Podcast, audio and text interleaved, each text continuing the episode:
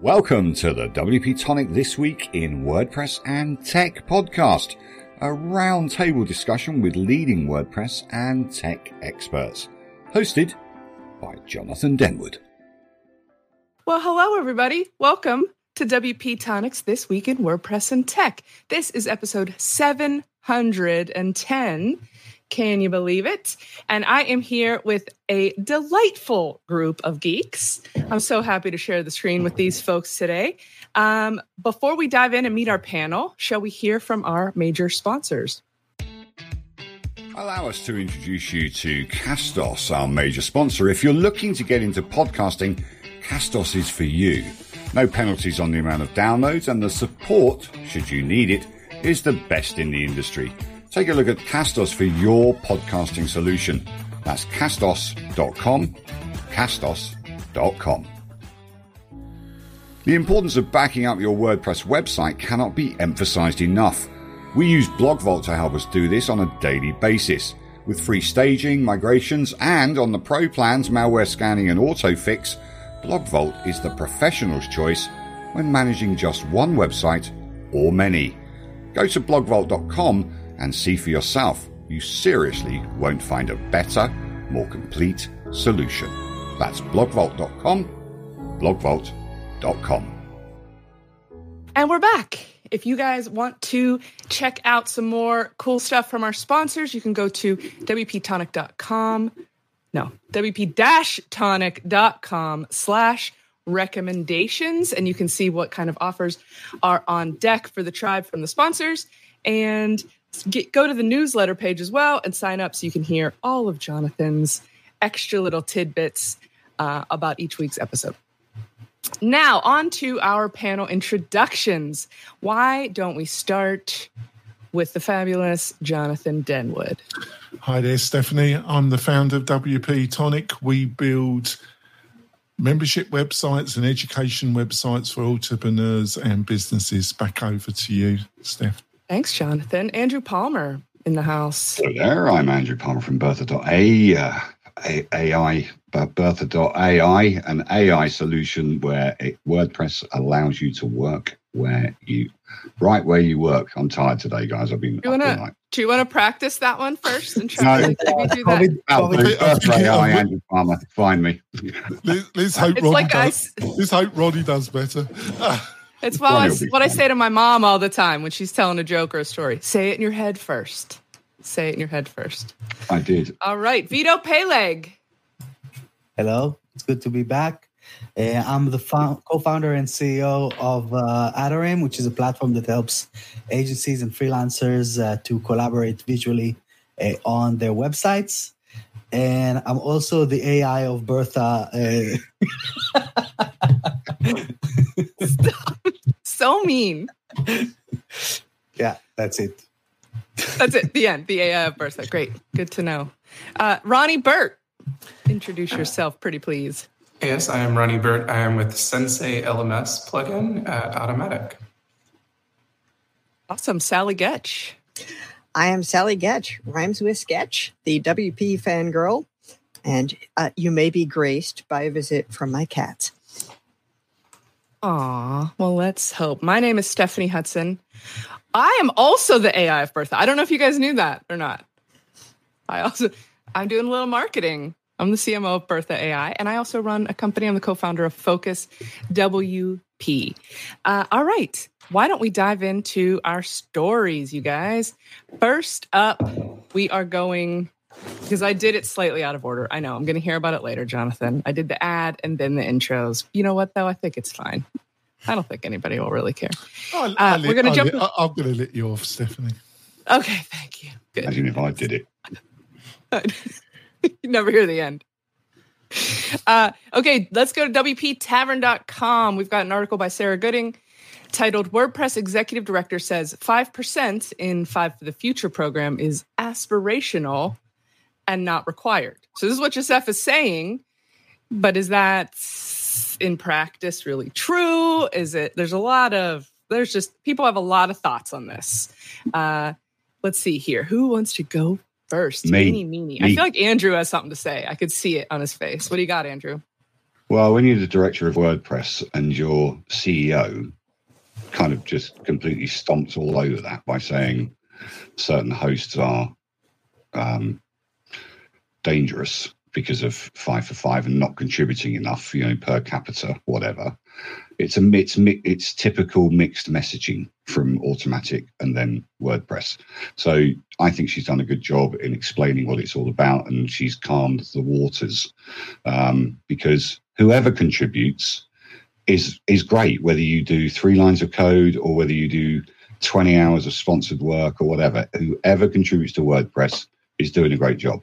And the badges and the kudos and the all that kind of stuff can only lead to um, jealousy or you know some toxicity. And I think I, I think it's um, you know if you want to contribute to WordPress, do do so.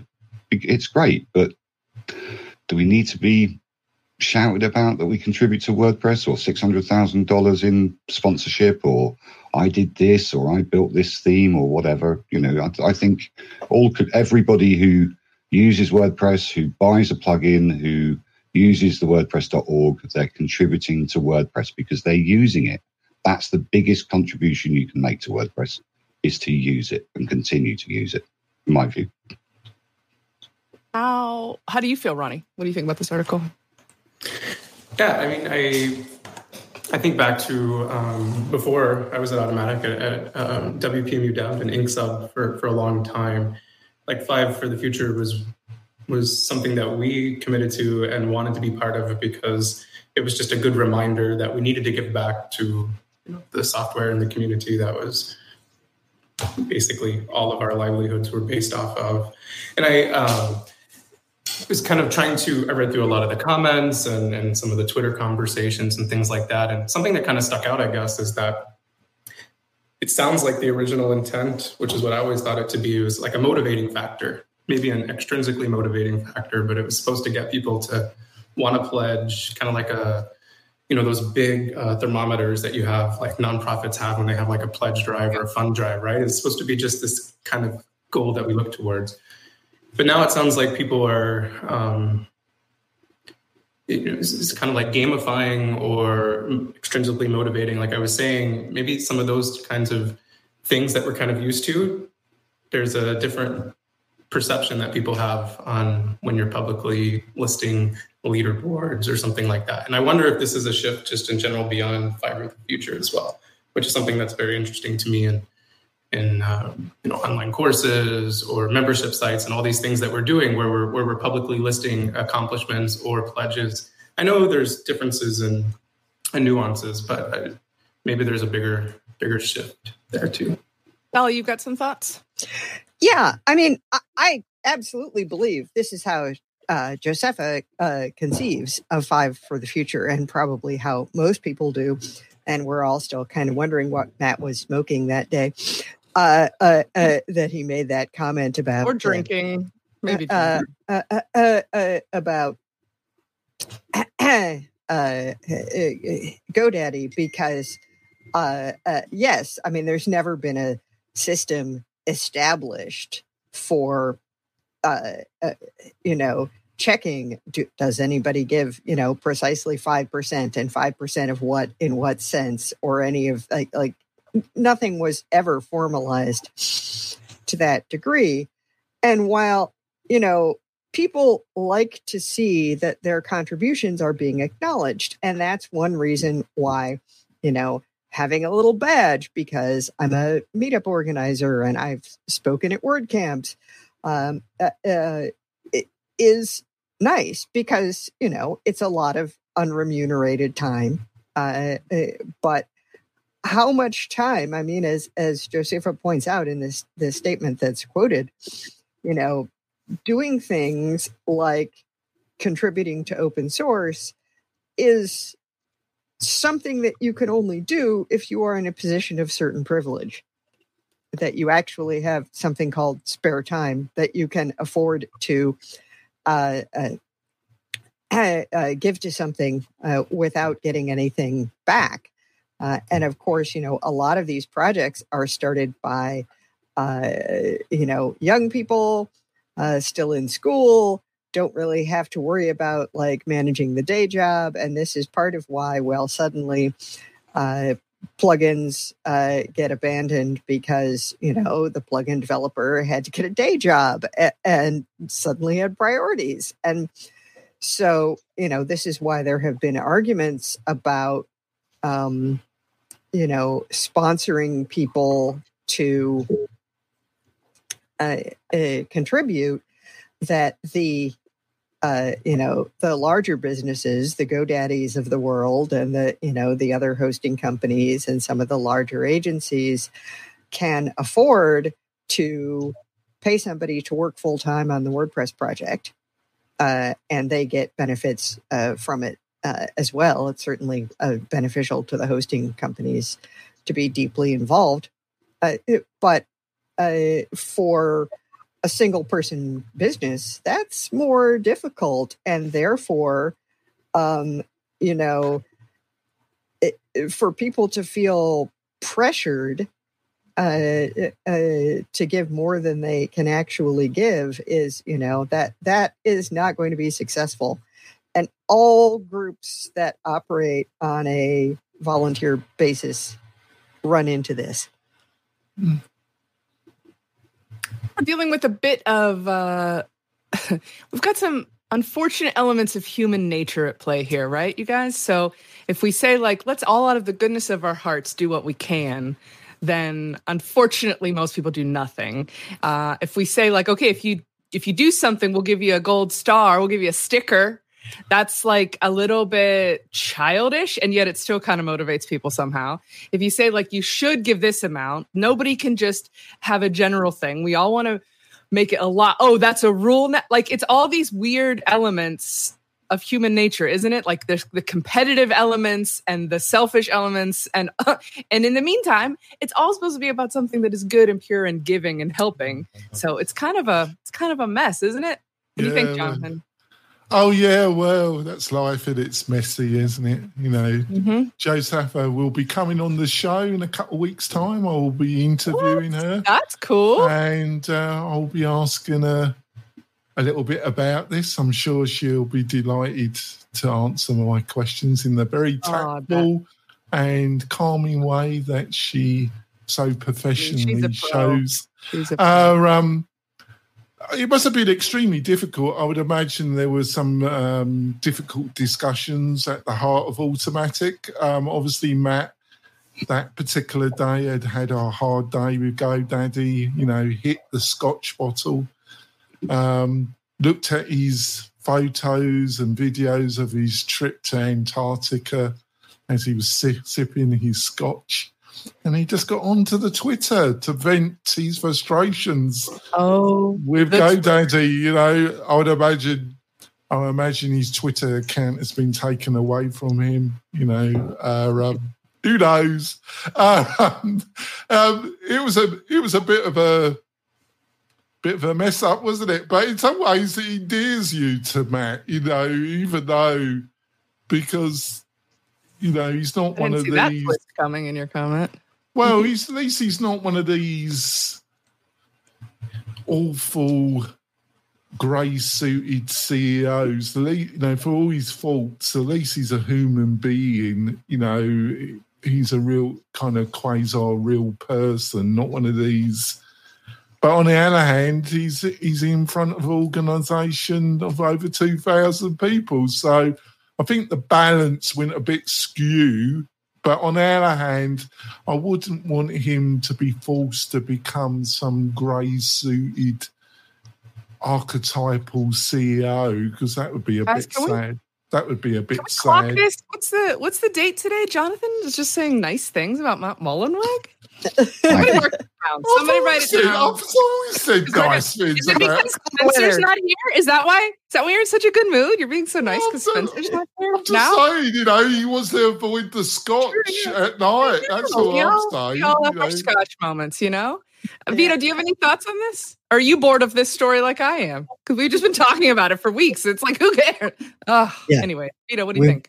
We have the tavern, keeps on talking about it, so I thought better yeah, but you know, I think that um, that this type of topic, because it's been getting uh, some uh, um, some traction on in the community recently, um, maybe something is going to actually move Yeah. in some kind of a direction. Um, so I think that this is a these are all positive conversations that we're having around this. I think that finally people are coming off of their trees a little bit when it comes to this. Uh, uh, to the to the concept of five percent. If you remember on the show a few weeks ago, I was I was sh- saying that it's um, it's a rule of thumb. It's not a it's not a rule. You know, it's just like an an an, an idea that you can aspire to and and contribute to that type of degree. So that It's an aspiration. it's an aspiration, exactly like. So maybe she heard me on the show. No, but uh, Probably. Uh, yeah. Well, you, s- probably she got out of her tree. She got out of her tree. Uh, Uh, yeah, well, I don't know everyone is kind of like taking things They're into coming out of the proportion trees? right now. Yeah, and Well, just it must, relaxing a little in, bit. in all, in Um, all, yeah, in so that's serious, in seriousness, in seriousness, Stephanie, she must have thought about resigning. Really, you know, there must have been, there must have been, because of the there must have, there must have been, there must have been, show at all. there must have been. Oh my God, so much worse things have happened in WordPress. Blimey. Well, Yeah, it we must- didn't- there must have there must have been a really serious discussion. You know, come to there must have been a bit of a group hug of the top echelon. She probably just called him and went, Matt, man, What? You- stop what? it. Uh, just Get off- behave yourself. Just Get like off Vito. the scotch, Yeah, mate. mate. Don't get off that Oh. Twitter. we're moving on. We're moving on. Moving I'm over on, it. yes. I'm over it. Yeah. Next up, TheVerge.com. We've got an article. Crypto lending company Celsius Network has filed for bankruptcy by Sean Ponzi, Ponzi, Hollister. Ponzi. Yeah. Yeah, they're accusing them of being Ponzi scheme. It's all these people. They put a pause on oh, their. I was rich. I was rich last week. I'm poor now. I need all the sponsorship I can get. Yeah, Ronnie, can you come and help? Uh, oh no, um, nine dollars a share to twenty three cents. There's no point asking Andrew because he won't help. Uh, um, so there we go. Uh, um, so uh, I won't give up. That won't- Jonathan, do you have anything of value to add to this story? No, I just needed. To, uh, No, okay, He's not. He's good. not happy You now. ask for money.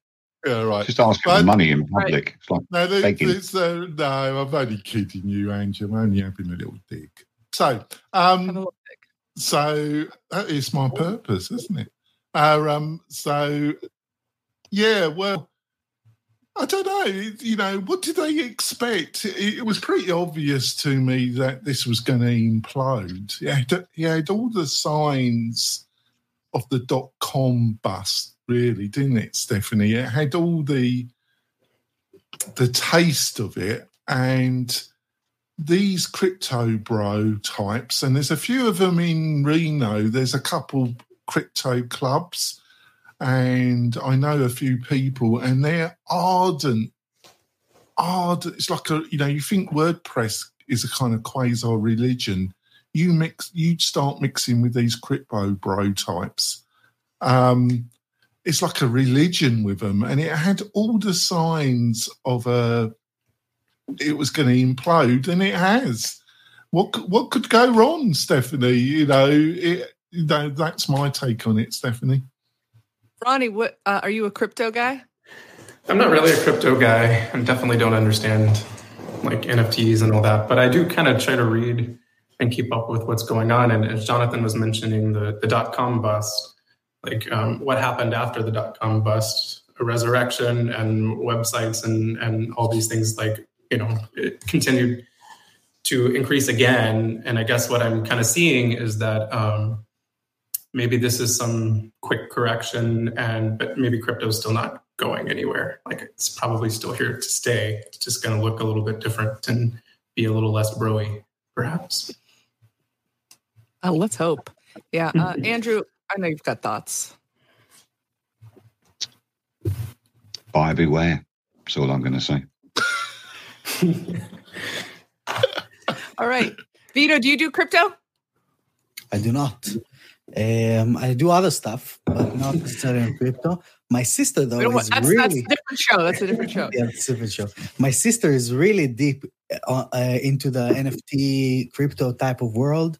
Um, she's like really into it. She's um, a, and they made a whole bunch of money, her and her husband, uh, over the past couple of years out of it, and uh, they've kept their hand on the pulse because they're kind of active players.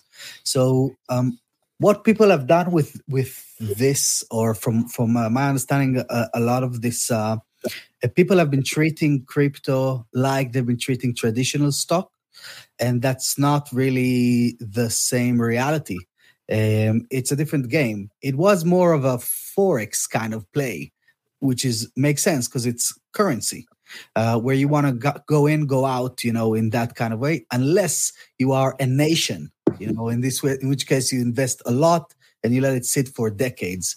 Uh, so people have been treating this like I'll buy this for ten years from now, and then just got wiped out completely uh, in all of these uh, type of uh, things. And this is only one article but there's a bunch of them that are just like uh, just being evaporated um, um, over the past uh, two months and it's probably going to keep happening over the next few months um, and then it's just going to be like a reset in my opinion it's going to be a reset of this uh, of this channel where it's going to be a little more moderate a little more calm and people are just going to that's how a bubble works right yeah yeah that's yeah. how a bubble uh, Kate, by the way, do you guys know? Do you know how to how do you ask somebody if they're vegan, uh, do CrossFit or crypto?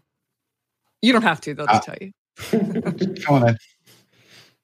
That's it. That's the joke. It's not that great. oh my god! oh, Jesus. oh, you don't have to. They'll just tell you. Yeah, yeah. That yeah. was very, very. Uh, that's that's very divisive, Steffi Nelson. I might have to write to my lawyer. Uh-huh. Sure. Go ahead. Uh, Jonathan, do you have a follow up on that, or are you ready to? Well, the, the, the, it is very like what Ronnie was saying. It is very like what happened in the early, you know, you know, Web 2.0. You know, before that, the bust, because blockchain. I, I really do think there's some, you know, definitely blockchain and the technology behind it is really going to change everything in the next 10 years on the financial side of how you move money and also how you prove that you own something digitally, you know, copyright. Um, it, you know, it's obvious it is a fundamental technology, but just like the early days of the internet, it's it's all this froth, isn't it? It's you know, it, it, I it think was, every new technology has to get past the get rich quick stage in order to like evolve into all right here is the actual utility of this thing stage. Yeah and there's been like um, billions of dollars invested into web3 startups um, in very much in the same way that it's happened um, back back at the end of the 90s where there's no business model whatsoever. It's Zero business model. It's crazy. It's, it's crazy. crazy. Uh, give me 250 million, I'll build some Web three stuff. That's that's basically yeah. the conversations that are going on. It's crazy. Yeah, I, I, saw I saw a tweet. I don't remember which company it was. I saw a tweet uh, just this week about uh, a company that raised uh, 37 million and lost it all in two months well, the, the the moment I knew the shark, the moment I knew the shark had jumped jumped, was when Andrew, when me and Andrew were interviewing this week David Siegel, and he was talking about his former boss. No, David Siegel, the CEO of Meetup, a really fantastic guest, wasn't he, Andrew? And um, and and he was talking about his days with Neeson. Um, that show. And when I heard Neeson and his wife were gonna were trying to get a environmentally green crypto exchange of whatever it was, I think it was to do with you can exchange green credits, whatever. I knew the shark had jumped. You know, uh, what could I knew? I knew this was going to be the burst the bubble in a way when you know I just knew it in my heart. But that there we are. Jonathan, just one quick thing, and that is that the shark doesn't jump; the Fonz mm, jump. Jumps the yes. shark. Fonz jumps the part. Sorry, yeah. Sorry. Thank All you. For, we got to move on. We got a lot. We got six stories today, and we got to plow through them. This next one is specifically WordPress, so let's get going on that. MasterWP.com, uh, an article from Brian Coords, two proposals for coding standards in WordPress. Uh, who? What do we think about this, you guys? Standards, coding standards, yay or nay? I Sally, love them in principle and tend not to follow them very well. Here we go with human nature again, right? Uh, Uh, yes, what do you- although this is part of why All right. y- you know you can just run your code through a formatter and it will take Is- care of that part.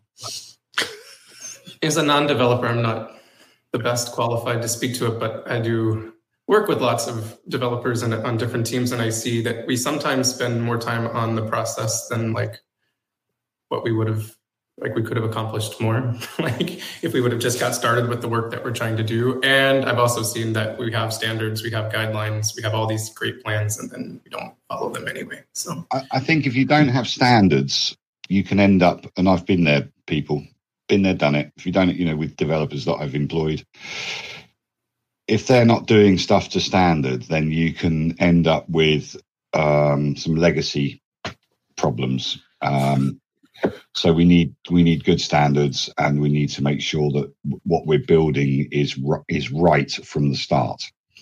You know, because anybody can hack together a plugin um, and not work to standards, not annotate their, their uh, code or do the code in the right syntax or whatever, or use a use um, a, a similar, you know, take Bootstrap for instance. If you're building in Bootstrap, then you really got to replace Bootstrap with your your own um, IDs and stuff like that, because otherwise you might break someone's website that's built on Bootstrap, or you might break WordPress, and we've been there and done that. So yeah, standards, of course, have standards. I think what I was trying to say to elaborate on that though is that there's some balance. Like at some point, you can have two like a, a standard that doesn't make a difference in the end or something. And I don't know about these two specific things that have been pitched, but uh, I've just seen many times that we will end up spinning our wheels over like what's the real problem that we were trying to solve. Like, is it is it that big of a deal? Uh, well, yes. I mean, the agreeing on what is the standard can be a time consuming thing. And hopefully, on a particular project, you know, that's something that gets established in the beginning. And then, you know, uh, uh, people adhere to that, whether or not they especially like it. I mean, as, as I said, you know, it's. It's not like the old days when everybody was arguing about tabs versus spaces because you can just, you know, run a tool on your code and it will change uh, uh, to whatever uh, you need in that department. But yes, if you have one person working on a on a project, it doesn't necessarily matter so much about that uh, uh, standard. But if you've got a bunch of people and you need their code to work together, and you need to figure out, you know, uh, how things compare, or you're doing something like creating the internet. Uh, like how many uh, of us remember the days when you would come to a website and it would say you need to view this in Netscape Navigator or you need to view this in blah blah. I mean that's what not having standards uh, results in. Yeah, I also think Stephanie is a. I thought it was a great article because I think there's a big issue. I think you know we deal with a lot of clients. So does Andrew. We all do. You know, you do in your business, Stephanie, and a, lot of it is plug-in conflict, um, and it does leave a bad t- taste with the average user of a, owner of a website, um, and it goes, you know it goes with a little bit of naivety that you're getting all this power and you're not having to spend tens of thousands of dollars having all this functionality coded. It's available in plugins, but it's also really frustrating that your, you know, a website can go with an update of a particular plugin conflict. And um, I think this is linked to, especially when you're dealing with paid plugins. Um, and I know, I know that this has been pushed, but it's just a shame that if you've got a commercial plugin and you can't have it checked over by a team at wordpress.org. You pay for the checkover, and then you get your blue tick saying that it's past a certain standard.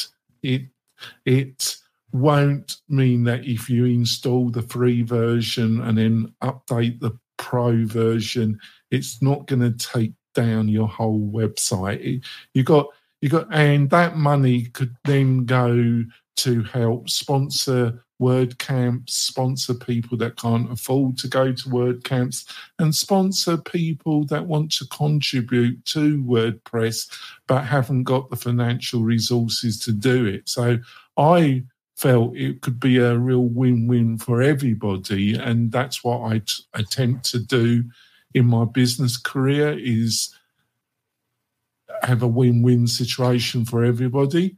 Um, but it doesn't seem it to me. It's a gold, golden opportunity, Stephanie, but it doesn't seem to ever going to pan out. All silence. Uh, has everyone had a chance to comment? Vito, you haven't said anything on this, have you? Um, I think that yes, I'm uh, unmuted. Uh, I think that um, well, plugin conflicts is the number one pain point for managing WordPress uh, websites, um, and lack of standards within plugins is the biggest um, challenge to security, uh, performance, and just reliability of this of the entire CMS. So um, having proper standards uh, is always something that is important to follow and to look into and to actually care about.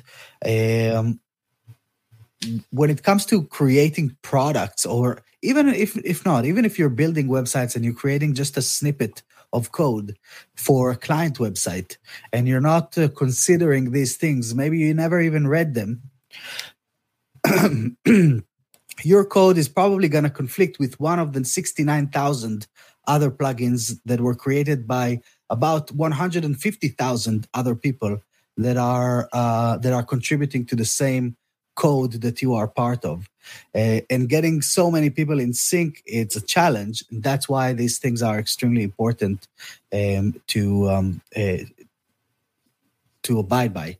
Uh, so I'm all up for it. I think that this is uh, something that we should see more of. And I think there should be some automation tools built by WordPress to make sure that uh, these things are happening properly. For example, when it comes to plugins, um, there is plugins and themes. There is a code review team. They will go and they will give you suggestions and they will tell you exactly what you need to improve or change within your plugin uh, to make sure that it's uh, that it's within the standard. But it happens only once when you deploy. Um, every other update is up to you for forever. And so um, I wouldn't use a plugin that is version 1.0, even though in some cases that's the safest bet that you can do because that's the plugin that was actually reviewed. All right, guys, we're going to move on. Uh, we are run, we're running a little bit behind today. So next up is an article on TechCrunch.com. Uber is facing lawsuit from dozens of women, actually hundreds. It looks like maybe the law. Yeah, it says as many as 550 women. Uber facing lawsuit from dozens of women over sexual assaults by drivers.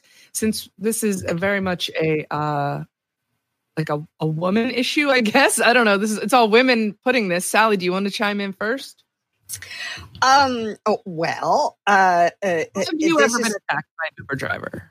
Um, I can count on one hand the number of times I've been in an Uber, and it was always with my husband. Uh, uh, uh so no, I have never been attacked by an Uber driver. Um, something like one in five women in the U.S. Uh, uh, get attacked by somebody. Uh, the statistics are are pretty horrifying. Um, but uh, you know, having heard this sort of thing about Uber before, I'm not surprised. It's still, you know, staggering when you think about it. I would also imagine there are some men who have been uh, uh, uh, assaulted and even sexually assaulted in Ubers. Uh, uh, they may not be part of this uh, lawsuit, um, uh, you know, uh, for whatever reason.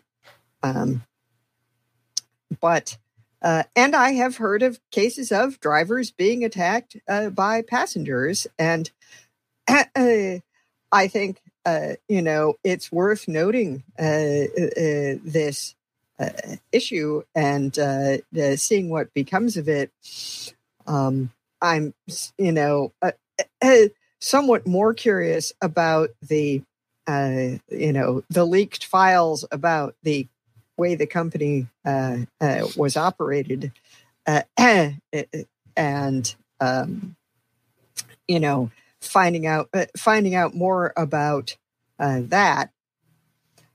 Yeah, it's um, there's so many parts to this story um, because um, because the story around Uber is and it, there's an element of truth about it. They were in a fight to the death with established players that didn't want Uber to get anywhere. And because they they were fighting a very established industry with strong political influence um, in in Europe, in North America. This this was the story that was internally told in Uber that that allowed them a number of practices that have come to light. And Travis, the founder and CEO of Uber, isn't somebody that I really respect, and I've never met him, but it's not somebody that I have any inclination to meet. Um, you know, but that's water under the bridge. But it gave him the excuse, and there's an element of truth. They were in a commercial fight to the death to build Uber up under a lot of um, unfair political pushback. Um, but I felt in the company it was just used as an excuse to. You think they rushed? They rushed through some things and cut corners on safety in order to. Advance. Well, the pay, the release, you know, and a lot of this came from Travis and the way he wants to run a business and his attitudes. Um, as Andrew knows, that it's not owned, but as Andrew probably knows because he lives in the UK, it's not only Uber. There was a there was a taxi driver, um, a black cab driver that drugged and attacked a number of women in London. It was appalling, and he got caught in the end. But he attacked over 30 i think it was over between 20 and 30 women he, this black drive black cab driver attacked. He was a monster. Uh, um, so, responsibility does the company bear for these actions of their employees? That's it. That's kind of the core of the issue, isn't it? Like it.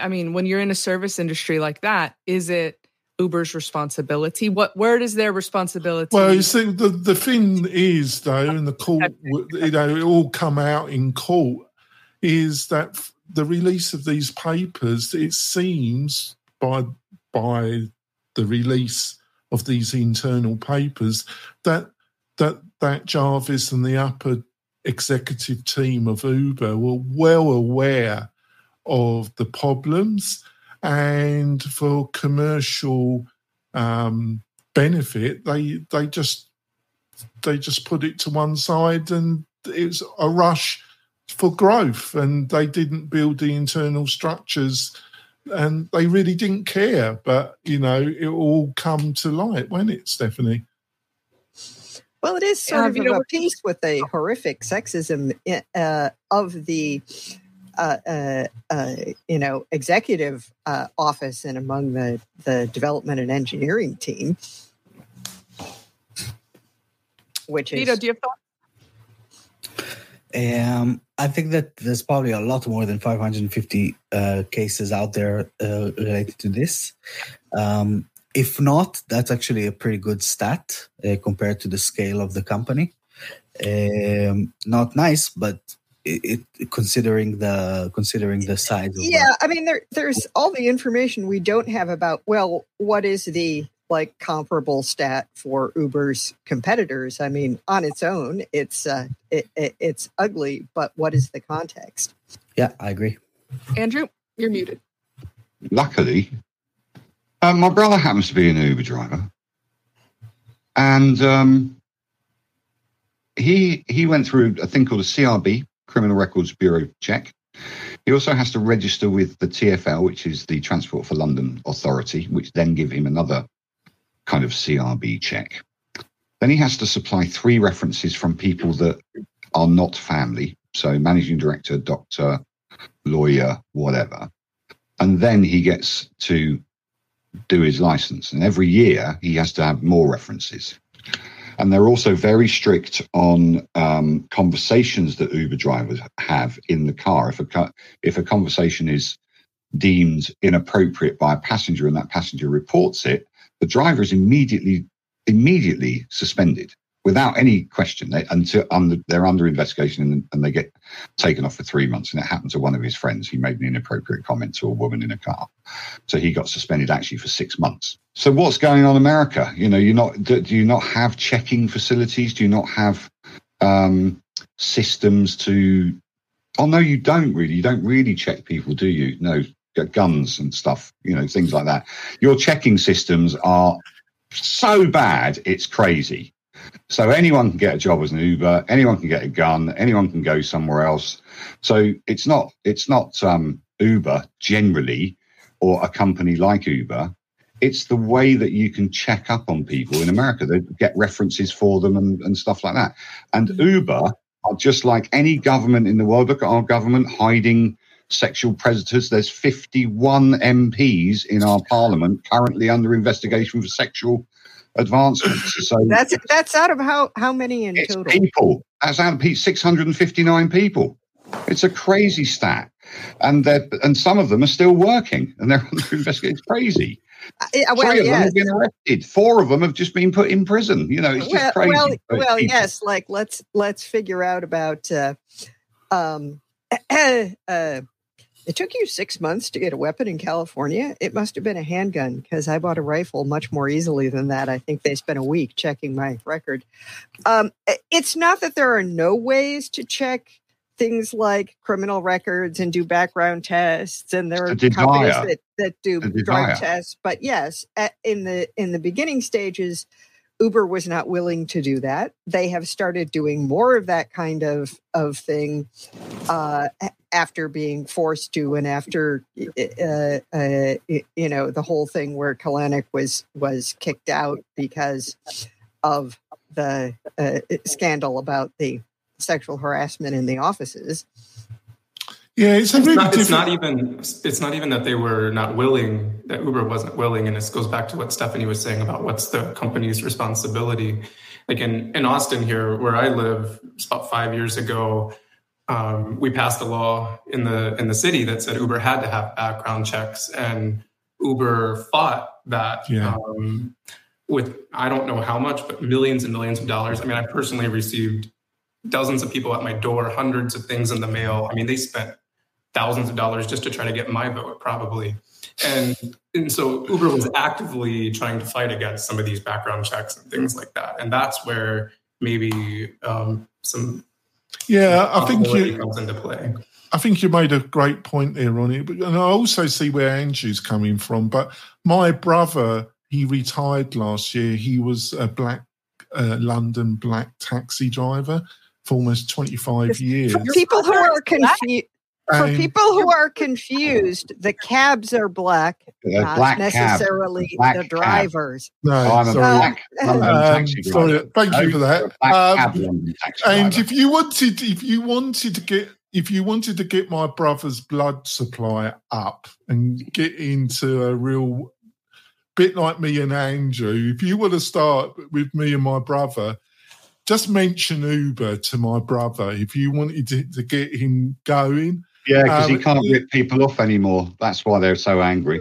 Well, um, you know, it, it, because of it- course Uber never was, rips you know, anyone off. And what do I, but Surge pricing. some, but some of their attacks, the black, the Black Cab Association, their attacks on Uber is based on truth because to because some of the things that um, Andrew has pointed out that his brother has to do, Uber were, you know, they had they took the London authority that has control to the High Court. They literally had to go through. They literally, I think they got to the High Court level, and in the end, they lost the case. Uber lost the case, and they've been forced, forced to introduce all these security checks that Andrew has pointed out. So, but on the other hand, why my brother Andrew is partially correct, and I can't say it to my brother because I just don't No. want to get into ugly argument. He hates Uber because it's effective competition, and it affected his pocket. And I can't because I used Uber all the time in Portugal. I loved it. Uh, um, so Three but- euros a trip. Awesome. Pardon? So cheap. It was so cheap there. Very, very cheap. But the thing is, is that there are 25,000 black cabs in London. And they're always busy. So I don't get the, the argument. They're just always, you can't still Oh, get a if you wanted to, if Andrew, if you wanted to get my brother going, you just had to you. And I used to just say just to get him going. Sometimes, to be honest about it, but if you wanted to get him going, you only had to mention one word, Uber, and it would be off. It- you know, twenty I would- minutes later, right? I'd like to share just my like perspective as a female that does take Uber. Um, there's where I live, it's not really convenient. It's it's like I- I'm a little bit outside the city, so it's kind of expensive. So I don't really do it here. I just drive. But um, like as a girl, when I am traveling, I use Uber a lot, and I travel alone a, a good bit, or I stay at a hotel alone, or whatever. And so when I take Ubers by myself. Like I put on my phone tracking, like find my location and I share it with somebody.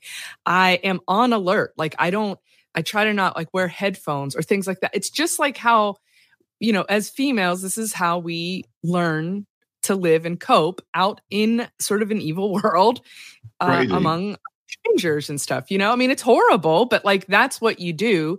I do like that Uber added in a feature to share your location with somebody. And I think it's cool that they've put some things in the app like that if you're um yeah, like the comment right now, Facebook user, I don't know who, I can't see who it is. Oh, it's Kurt von Ahnen.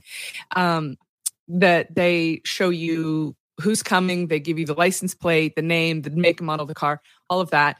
Uh, I mean, that's good so that you can confirm you're getting into the right vehicle. The drivers usually say your name so that you know it's the right person, which is nice. So there are some small things in place like that. Uh, I mean, I think recording every conversation that happens in an Uber sort of crosses over into some other possible privacy, you know, things like I've had conversations in the back of an Uber that I might not want Uber to have, you know, to have recorded someplace. But, um, but you know, I think if I think that they should do what they can, but I I don't like the fact that they're fighting against having to do background checks and stuff. But also, like as a human being, a vulnerable person, you have to look after yourself as well. Like I don't think that that absolves them of guilt, but I think you also have to take some precautions. I think that one of the reasons why they're kind of um, pushing back on doing like addi- additional checks and things like that is because the um, the model of a marketplace uh, requires a whole bunch of drivers, and so if you create uh, hurdles along the way, that that basically reduces the quality of the general service that you're that you're ask that you're expecting. You're not going to be able to click and get an uber. You're going to need to wait for 15 minutes or not serve in this area or you know and this kind of stuff. So there's there's uh there should be like balances in these things i i the whole point is the efficiency of it uh, so if that um if that is gonna hinder the service of the product then i guess that's one of the things that they have to push back and you, you need to look at this not from no we want people to be attacked You know what I mean? There's probably uh, um, a, a reason that stands behind it.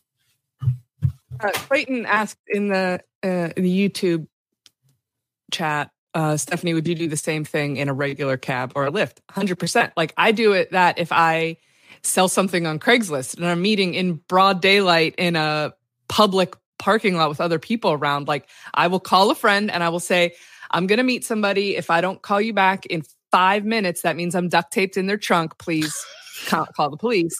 You know, so like, and then I do the transaction and I get back in my car and I call people. Like, that sucks that that's the kind of world that we live in and i live in a pretty safe part of the country but uh, but yeah i i would take those precautions so i'm not and i am by no means victim shaming here like i don't think that these women got attacked because they weren't protecting themselves that's not at all what i'm saying i'm just talking about responsibility when it comes to this organization this corporate company like what it where is their rep you know and i don't know the answer to it but what is their responsibility Well, okay let's go to a break. is- is Are we ready? Or Sallie, you got something else to s- fi- Uh, wrap Has up? 'Cause we're- Uber actually made a profit yet?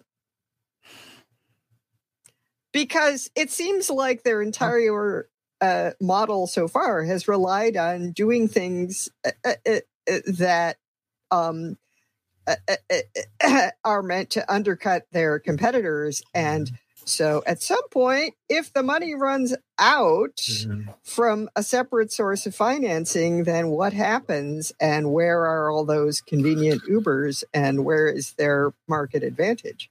I think Sallie Public company. Sallie's been very insightful there. Thank you, Sallie. Um, I think that is the key point of this whole discussion. Well, since we've now got it solved, we're going to take a break. We are going to hear from our sponsors again, our major sponsor. Sponsor or sponsors? Jonathan. Spons- sponsors. Sponsors. I know. He told me how to say it and I couldn't remember. it. Okay. Our major sponsors. We'll be right back. Hey, it's Spence from launchflows.com. If you've been looking for a fast and easy way to create powerful sales funnels on WordPress, then look no further than Launchflows. In just minutes, you can easily create instant registration, upsells, downsells, order bumps, one click checkouts, one time offers, custom thank you pages, and best of all, no coding is required. For as little as $50 per year, you can own and control your entire sales funnel machine with Launchflows. Get your copy today.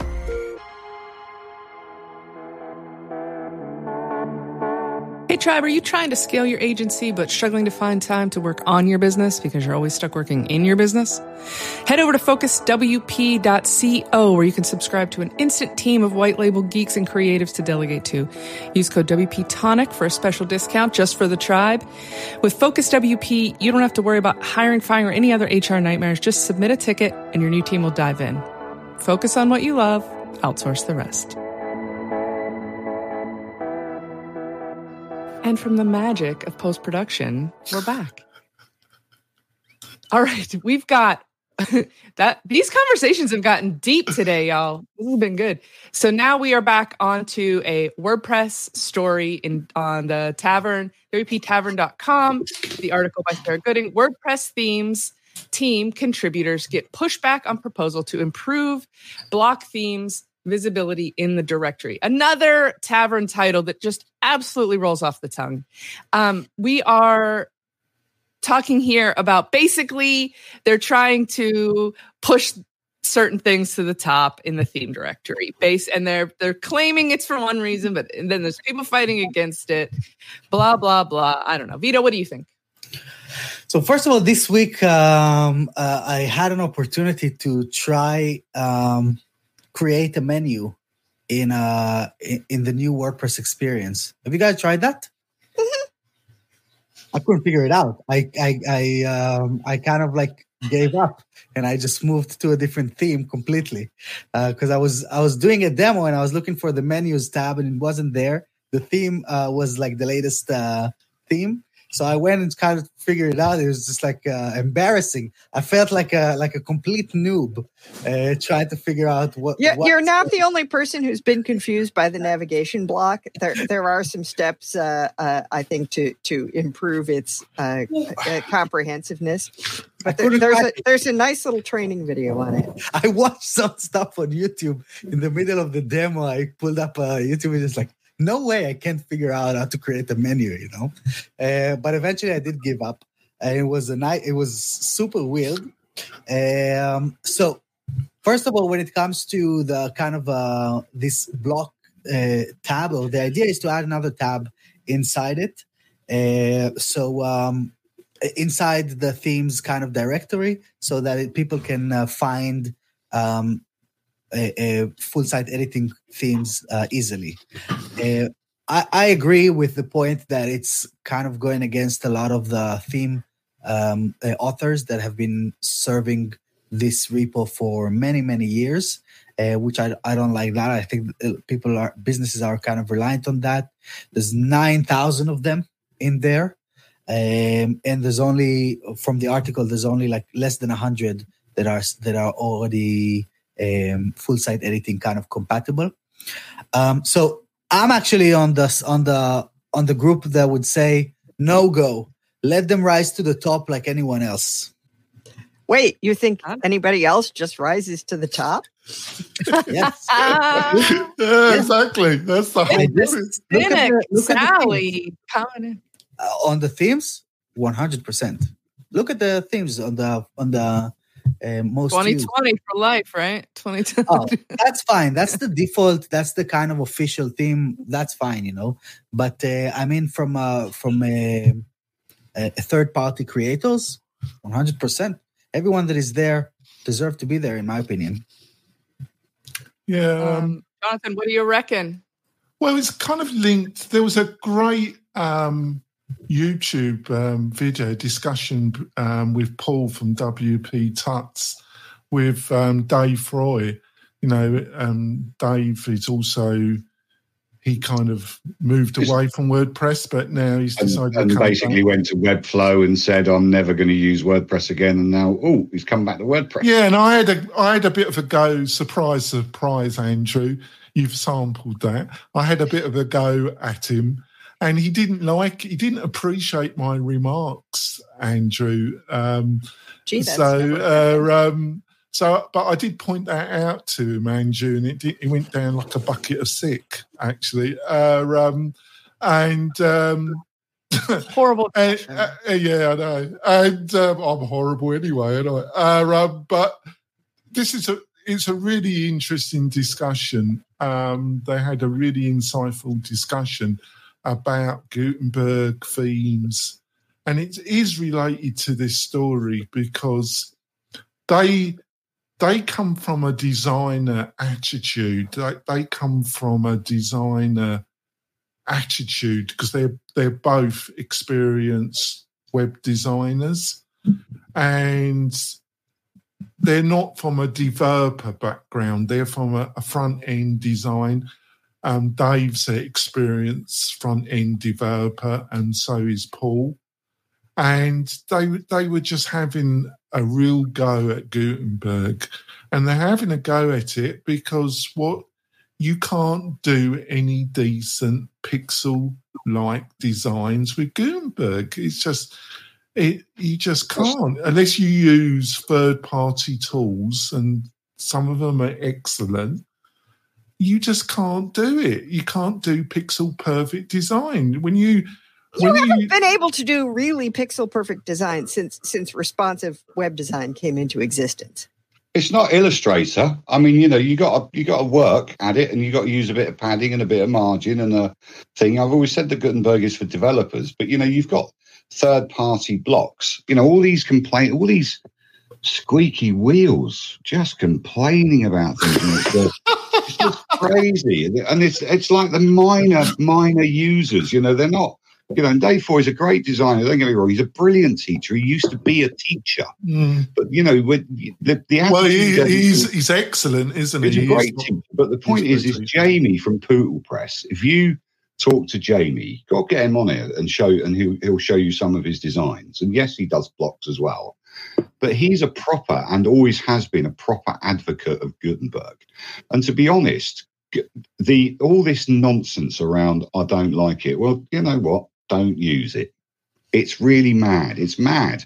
There's so many other opportunities out there for using WordPress. You've got all the page builders, you've got straight coding, you've got straight, you know, you've got still Envato. I mean, you know, we had to fix an Avada site the other day. I haven't touched Avada for years, but it was, it's a great, you know, the design was great and the site was functional. It was fine. So I don't get it. I just don't get all this, this squeaky Well, wheel.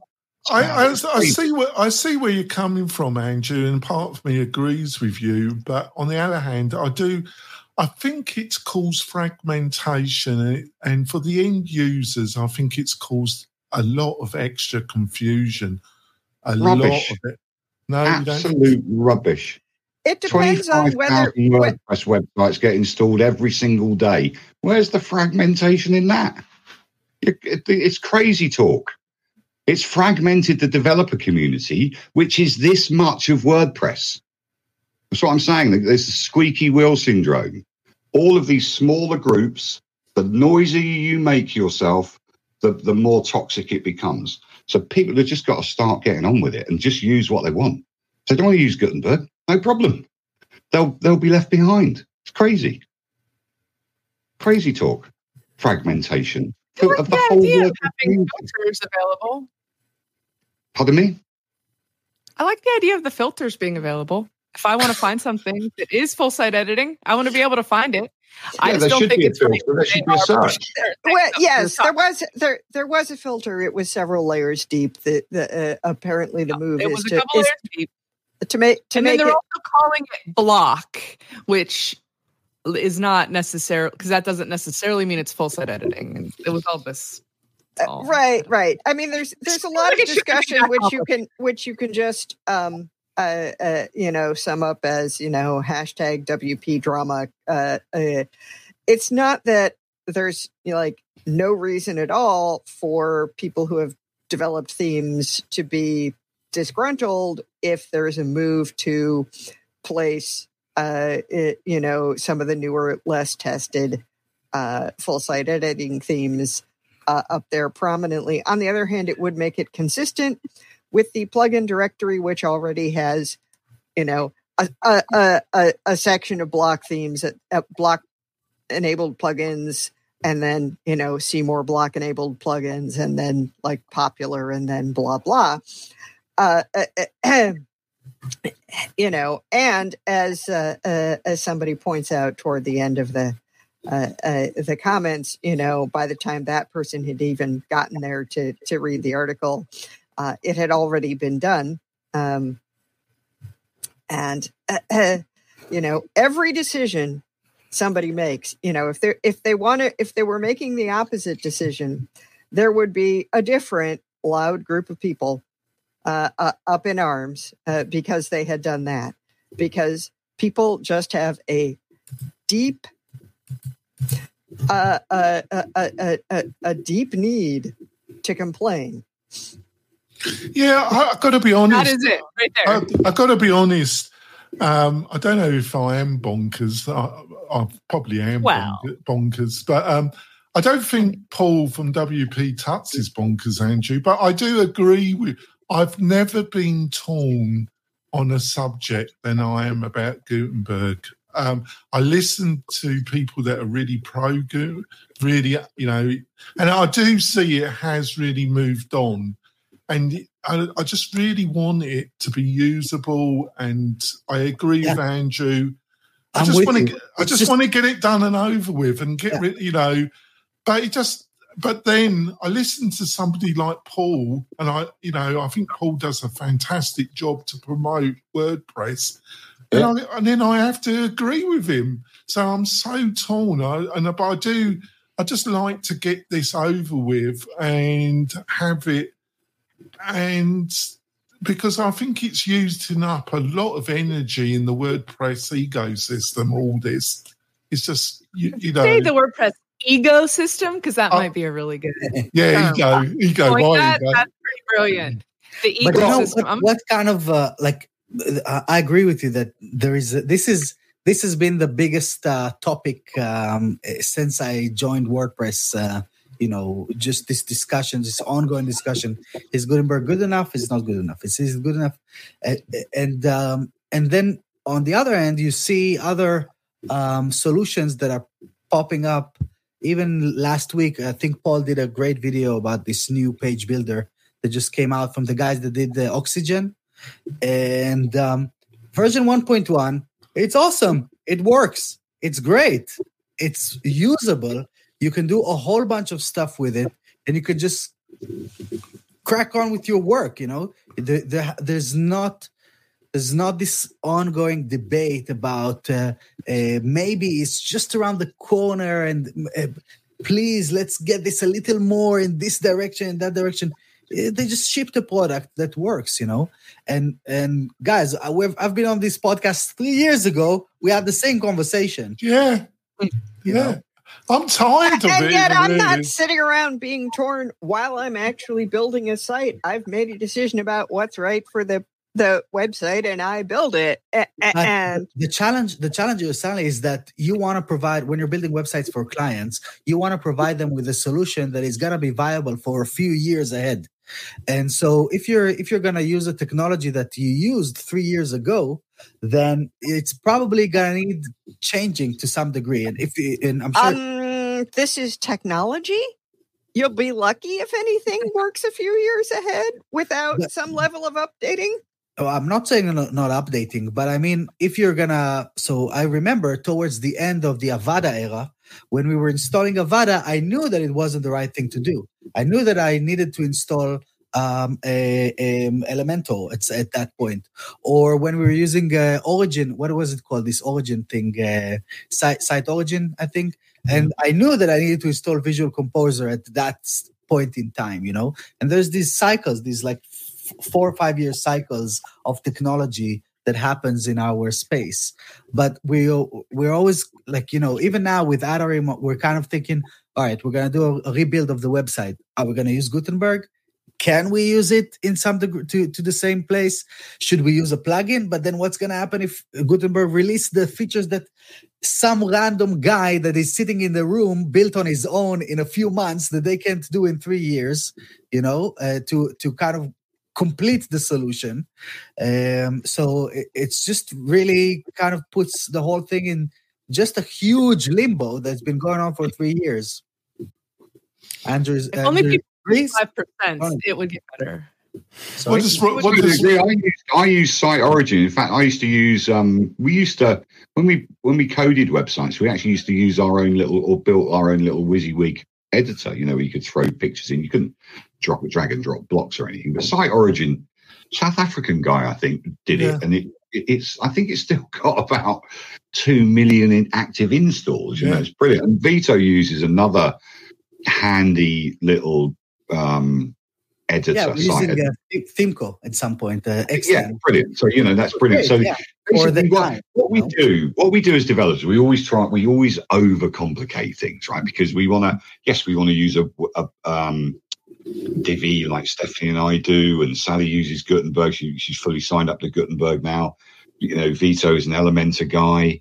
What are you What are you using, Ronnie, to build websites? Just Gutenberg because you're sensei and part of part of all that yeah, business. Yeah, we'd love to yeah. hear from, uh, from you, Ronnie, because you have like insight inside the company, you know, and kind of this. Oh, I don't know that I have too much insight. I focus a lot on what I work on, but I mean, I've been a, a Gutenberg user long before I joined Automattic, and are, I have multiple sites that I maintain outside that are full site editing. I use the navigation block to make menus, and it worked for me.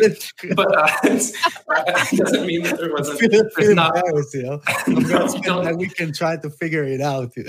there's clearly room for improvement, but I mean, uh, I think what Andrew was saying earlier, everybody uses what they want to use. That's the beauty of what we do. And you know, as a plugin developer, really the, that's not really how the industry works. That's how that's how we we like to think that it works. But in reality, there is one, two tools for each category that are the ones that you should be using because they are the ones that are either the now or the upcoming future. You know.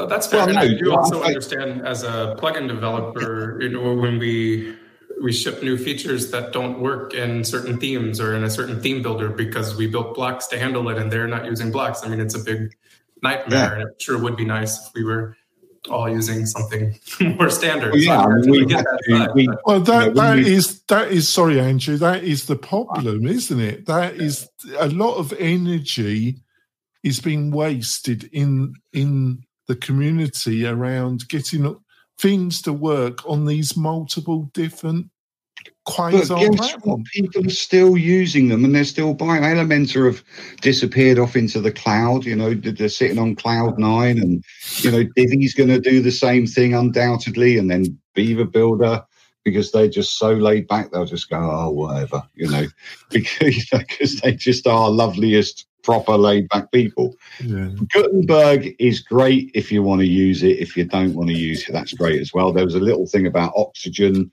You know, they did a lifetime. Oxygen are doing a, a, a uh, like they did a lifetime deal. I think there's still a lifetime deal, and they've brought out their own new page builder as well to basically try and get some money And You know, the whole the whole ecosphere that we're in is people making money, either premium or totally premium. You know, you've got lovely plugin developers like Sean Barton who just want to give away everything and then suddenly realizes he, he actually wants a new car, you know, and then suddenly says, okay, how can I monetize this?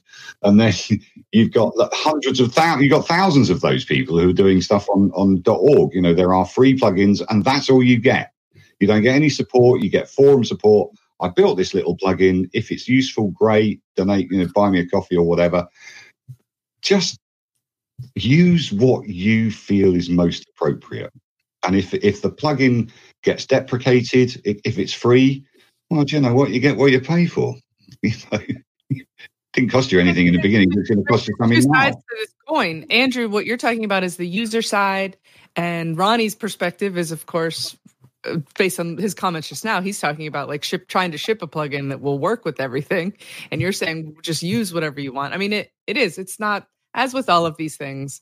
It's not a super uh clear cut answer i don't think as we i have done such a horrendous job of managing our time today but this has been so good like this conversation if spencer was here he would defend me he would say we don't have to stick to one hour so what we're going to do now thank you all so much for the lively discussion lightning round of recommendations andrew go I've got one.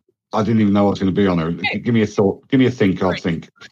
okay great vito go WordCamp Asia is uh, doing call for speakers and sponsors. Uh, and if you want to come and hang out in Thailand, now's the time to make a decision.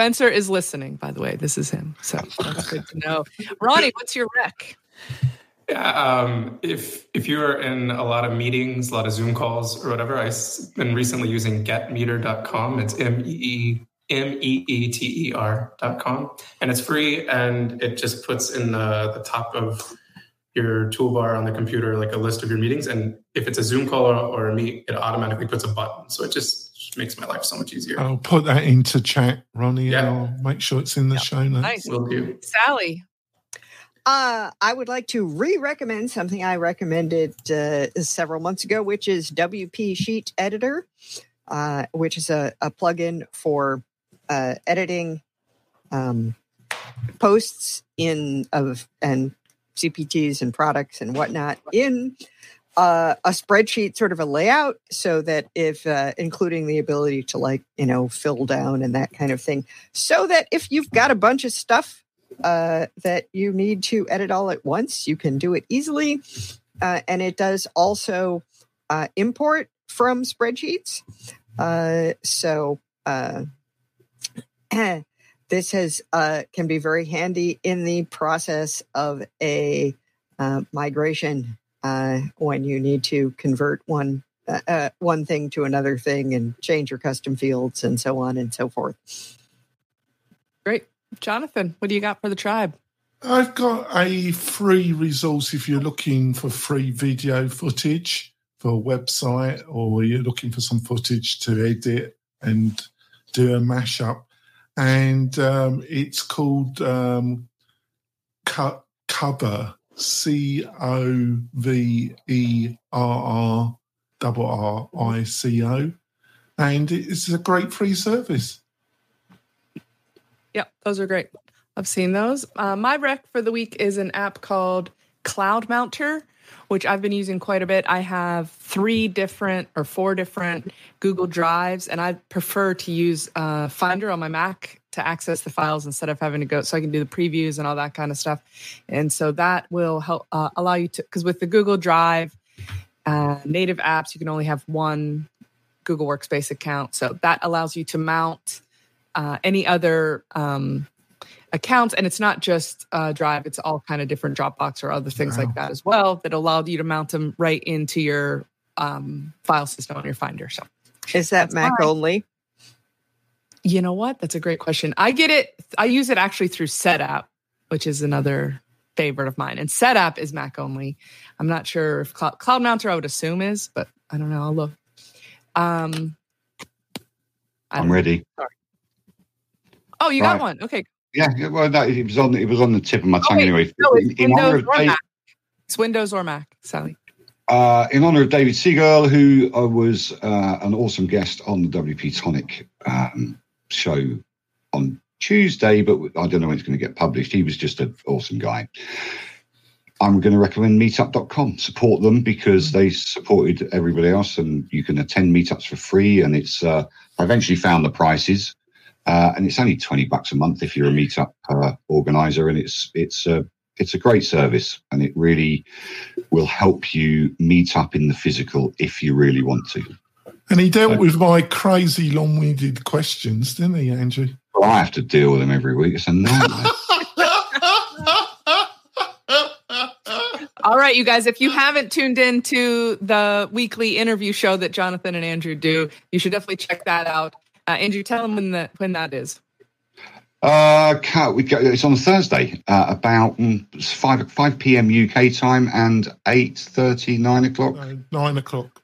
nine o'clock PST. Yes. Yeah, early for Great. John and Okay, late for me. fi- and you can check that out uh, by subscribing to the YouTube channel or um, jumping into the Facebook group, Jonathan's Facebook group. So, all right, Mastermind. everybody, thanks so much Yeah. for jo- the Mastermind WordPress group. Thanks for joining us and all of our craziness. Uh, we are super glad to have you around. Thanks, everybody, in the live comments. Do give us a rate and a review if you are listening on your favorite podcast app, and we will see you all next week. Bye. Bye. Hey, thanks for listening. We really appreciate it. Why not visit the Mastermind WordPress membership group on Facebook? And if you want to keep up with all the latest news on the podcast, visit wp tonic.com forward slash newsletter. We'll see you next time.